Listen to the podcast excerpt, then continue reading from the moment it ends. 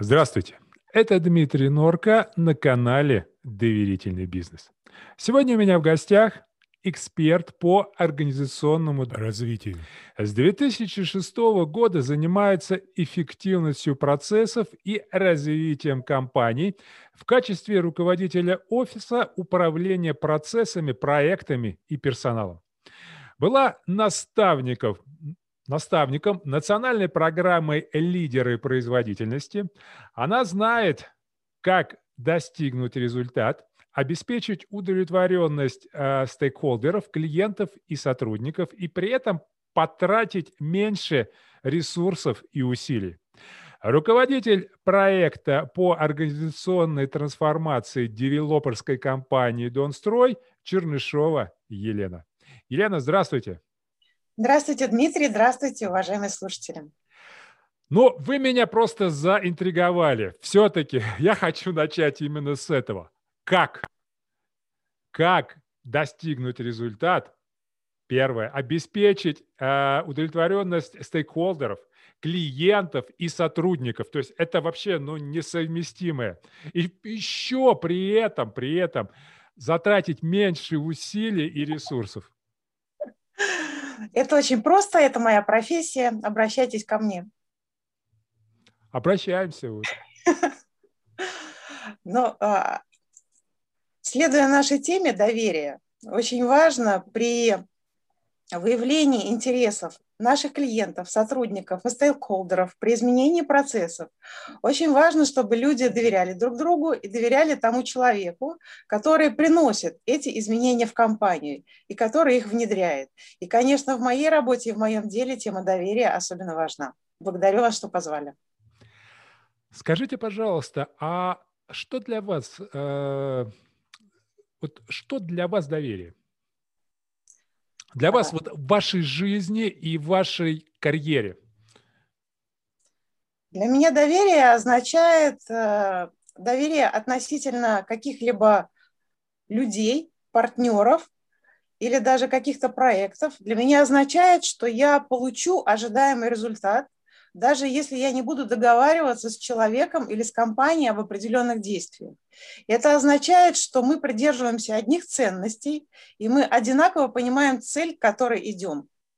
И если даже мы договоримся о каких-то действиях, но ситуация будет такая, что придется эти действия изменить и не следовать им, но продолжать двигаться к нашей цели, то я все равно буду доверять этим людям, потому что я знаю, что мы имеем один маяк на горизонте, и мы движемся куда следует по одному курсу. Как она хорошо говорит, а? а Елена, скажите, ну а вот э, вы сами насколько доверчивый человек? Насколько вам просто доверять людям? Или все-таки, ну, жизненный опыт говорит, что нет, Леночка, посмотри, подумай 20 раз. Ну, я, я уже взрослая, но тем не менее ловлю себя на, очень часто на том, что открыто абсолютно миру, и то, что называется, нахожусь в розовых очках. С одной стороны, эти розовые очки иногда бьются, и становится больно и неприятно. С другой стороны, если ты не в розовых очках и не открыт миру, то можно пропустить что-то важное. Можно не увидеть что-то. Можно загородиться от внешнего мира и пропустить. Или интерпретировать не так, как на самом деле происходит. Поэтому я как, как большая такая антенна, я получаю много-много информации. Или даже как сито. Ну, этому способствует моя профессия, то, чем я занимаюсь. Сквозь меня проходит поток информации, людей, наблюдений, и я делаю какие-то выводы. Поэтому, когда мне говорят что-то, я всегда верю, но потом в результате я начинаю сверять факты и получаю какой-то вывод. Как вы считаете, на что на, должно быть направлено усилие менеджмента компании, топ-менеджмента в первую очередь, э, чтобы создать репутацию компании на рынке, которой можно доверять? А, нужно выполнять то, что обещаешь, и хорошо бы еще предвосхищать ожидания. Предвосхищать ожидания. Хорошо, тогда другой вопрос. На вашем рынке, как вы считаете, какие можно выделить основные критерии доверия? Да, вот а, можно сказать, вот этой компании можно доверять или ей доверяют. Есть ли какие-то критерии? Ну, о нашей отрасли позаботилось государство, когда ввели искроу счета, которые фактически гарантируют э, сохранение оплаты клиента до, те, до того момента, пока дом не будет построен, сданный, пока ему не отдадут ключи. Поэтому э, клиент с точки зрения покупки у любой компании девелопера или застройщика, он находится ну, защищенным. И не было еще прецедентов банкротства тех э, застройщиков, которые вступили на путь искроу. Но с другой стороны, это же самое искроу, оно немножко почистило рынок. И тот, кто оказался неконкурентно способен, он просто ушел. Ну да, это, в принципе, такое благоприятное. Благоприятное, да. Эскроу немножко подняли цены, но вместе с тем э, это некоторая страховая подушка, которая позволяет гарантировать возврат денежных средств, если с застройщиком что-то не то случится.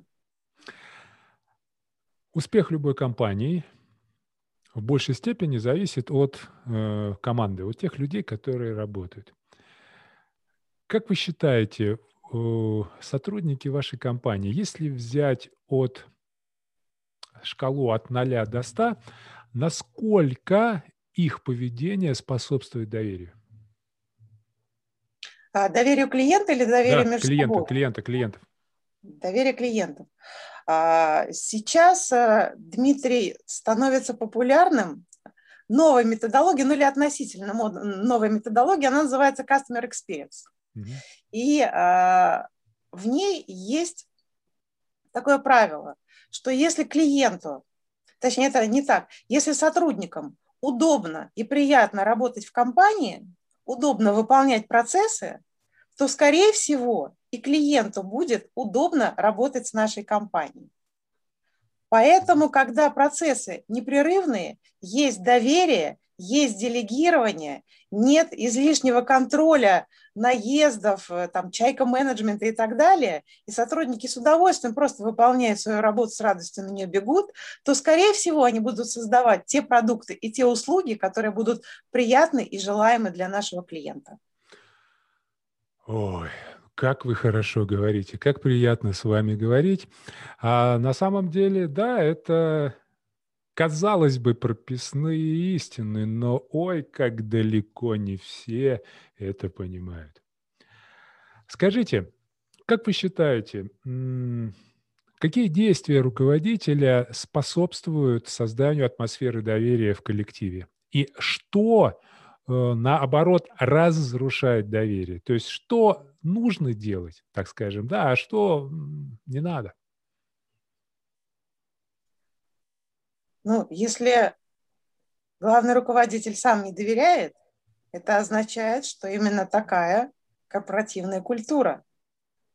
И в компанию будут приходить именно те люди, которые смогут жить в этой корпоративной культуре и соответствовать их. То есть будет, конечно, тот процент, который не очень разделяет ценности и культуру, но он будет очень маленький. Такие стабильные люди, которые могут существовать немножко в враждебной среде. И поэтому, если нужна атмосфера доверия, то очень важно, чтобы первое лицо тоже доверяло. А в чем это проявляется? Это проявляется в делегировании, это проявляется в отсутствии постоянного контроля, это проявляется в разрешение на ошибку и при этом отсутствие наказания. И это проявляется ну, в праве на голос, когда у сотрудников существует альтернативное мнение, отличное от основного, и он готов его произнести, не боясь... А это можно? Приветствуется? Ну, в разных компаниях по-разному. Угу. И мне кажется, что это все-таки зависит от человека, который mm-hmm. работает. То есть он либо произносит, либо не произносит. Это его выбор, потому что быть битым не всегда приятно, но иногда профессиональная честность, она выше, чем mm-hmm. боязнь быть битым. А локдаун для всего мира, для менеджмента всего мира, на мой взгляд, стал такой отправной точкой. Э, понимание эффективный или неэффективный подход и стиль руководства. Когда сотрудники ушли на удаленную работу, у руководителей было два пути. Усилить контроль или э, усиливать, выстраивать доверительные отношения.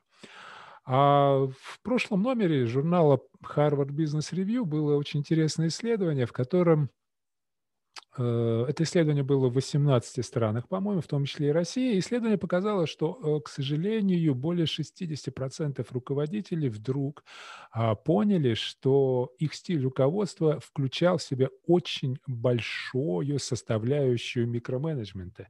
И когда люди ушли на недосягаемое расстояние, они вдруг э, испытали страх и неудобство, то, что стало и инструментов. Но опять-таки самое простое, что приходит в голову, да, это усиливать контроль. И что они стали? Они стали усиливать контроль, но опять-таки тоже исследование показало, что у сотрудников вызвало это обратную реакцию. Обратную реакцию. То есть уровень доверия к сотрудников, к таким руководителям вообще упал э, ниже плинтуса, и производительность упала. По вашим наблюдениям, что происходило у вас? Как вы вот к этому, как вы это пережили? Как у вас было? Поделитесь. Я сейчас расскажу, как у нас это было, но мне бы хотелось продолжить э, вашу мысль, Дмитрий, потому что я общаюсь с достаточно широким кругом людей из самых разных отраслей. И действительно существуют такие руководители, которые на вопрос, э, в чем заключаются твои обязанности, говорят, ну, я организую работу людей. Организую работу людей. Да.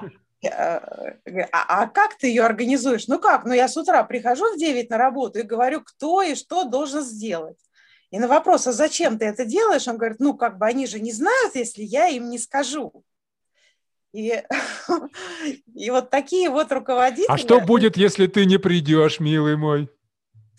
Ну, катастрофа, видимо. Работа не запустится. Ну да. И вот такие руководители, они во время удаленной работы устраивали многочасовые онлайн-совещания. При этом, конечно, должен был присутствовать весь коллектив, и каждый отдельно отчитывался, кто что сделал, что он хочет сделать и что, значит, он ждет от э, других сотрудников. И уже все мы теперь знаем, что многочасовой онлайн – это мука ужасная, что выдерживать больше, чем... Что это даже хуже, чем очное общение. Да, да, да, да, э, потому ну, невозможно отключиться. И э, люди действительно это делали, тем самым выводя из себя сотрудников. Что касается нашей компании, то произошло ну, что-то необыкновенное с моей точки зрения, потому что мы будучи абсолютно офлайновой компанией, вы понимаете, что, что клиент, он должен посмотреть квартиру. Все наши процессы связаны с подписанием документов, с оплатой, с регистрацией. Это личная явка, это идентификация по паспорту, личная подпись на документах. И мы в течение 13 дней перестроили наши процессы на онлайн. Мы сделали электронное подписание документов, электронную идентификацию личности и электронную регистрацию. Но мы, конечно, работали ну, по 12, по 16 часов. При этом никто никому задачи не ставил. Все понимали цель, которую должны мы сделать, понимали свои функции, какой вклад кто может сделать, и очень быстро все перестроили. Хотя это, конечно, была задача не из легких, поскольку все это документация, все это должно быть отражено в документах, в договорах с клиентами, изменение нашего подхода к бухгалтерии, информационной безопасности. Но мы сделали это. Почему? Ну, потому что вот нас поставили в другие условия, и если бы не было новых возможностей, то не было бы продаж. Да, здорово. Другими, да, другими словами, люди, когда им доверяешь, и когда они понимают конечную цель, то они стараются, и им интересно. Нужно верить людям. Вы знаете, на самом деле, вот э, на сегодняшний день на канале «Доверительный бизнес» уже более 40 интервью я сделал, и примечательно то, что те компании, которые, вот как вы говорите, доверяют сотрудникам, у них, а, в кризис продажи не упали результаты, а даже выросли, и показатели больше. что самое интересное, показателей больше, и это такой вот действительно поразительный, э, поразительные данные, но все равно есть страх. Страх, э, страх у руководителей вот это вот отпустить и желание все контролировать, да, когда действительно руководитель перейдет через э, вот этот, этот страх, он перешагнет, тогда, да, тогда откроются потрясающие перспективы. Но я хочу обратить внимание, Дмитрий, простите, если я mm-hmm. перебила, да, некоторые компании, в которых очень сильна контрольная корпоративная культура, когда нет доверия и всем бьют по рукам и всегда находят виноватого, именно такие компании засасывают в свои ряды людей и сотрудников, которые относятся к так называемому избегательному типу мотивации. Угу. То есть они работают, трудовой мотивации, то есть они работают не для того, чтобы достигнуть результата, а для того, чтобы чего-либо избежать. То есть избежать наказания, там, избежать ну, прилюдной какой-то порки или отсутствия премии. И работают только тогда, когда их ну, реально пинаешь, контролируешь и кричишь. Ну, люди с внешней да. мотивацией, так скажем, да. Ну, э, да, возможно, вот так вы их называете. И такие люди, конечно, в онлайне, они не работают, потому что их, ну, никто не пинает. Они без присмотра. Да, ты почему не работаешь? Простите, я не видел, что вы идете. Очень хорошо. Да-да-да-да-да, надо запомнить. А смотрите, ну вот мы сейчас подошли к такому очень интересному вопросу. А тогда, вот вы же достаточно долго в бизнесе и в продажах, э, в том, том числе у вас есть опыт. Если раньше, допустим, для того, чтобы преуспеть в продажах, нужно было э, быть, как, вот, как искали, проактивный, он очень настойчивый, все остальное. Как вы считаете, сейчас мир изменился. Какие сейчас нужны качества сотрудника, чтобы вот эффективно работать, выстраивать доверительные отношения с клиентами?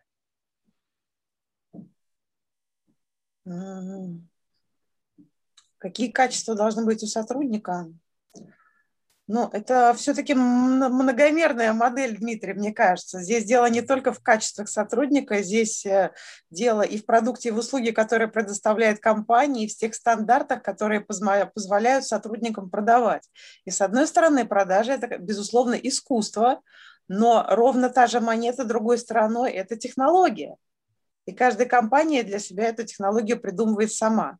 Нужно ли доверие? Конечно, нужно, потому что когда продавец, вот он весь распахнутый, и ты понимаешь, что он профессионал, и что он прекрасно помогает тебе делать выбор, и делает это искренне, самое главное. Да. И делает это и с искренним блеском в глазах, самое главное. То, то да, да, это очень важно. Елена, и последний вопрос – а как вы считаете, можно ли прожить без доверия? Нет, нельзя. Почему? Почему нельзя? Иначе ты окажешься в замке из плотных твердых кирпичей и будешь одинок, и луч света не проникнет туда, и будешь ты никому не нужен, и тебе не будет не нужен никто.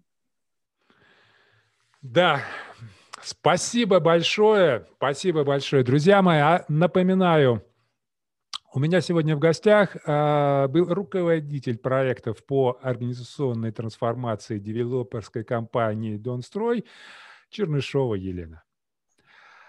На этом мы с вами э, заканчиваем этот выпуск, но, друзья мои, мы расстаемся ненадолго. Буквально через несколько дней мы с вами снова встретимся на канале «Доверительный бизнес». С вами был Дмитрий Норка.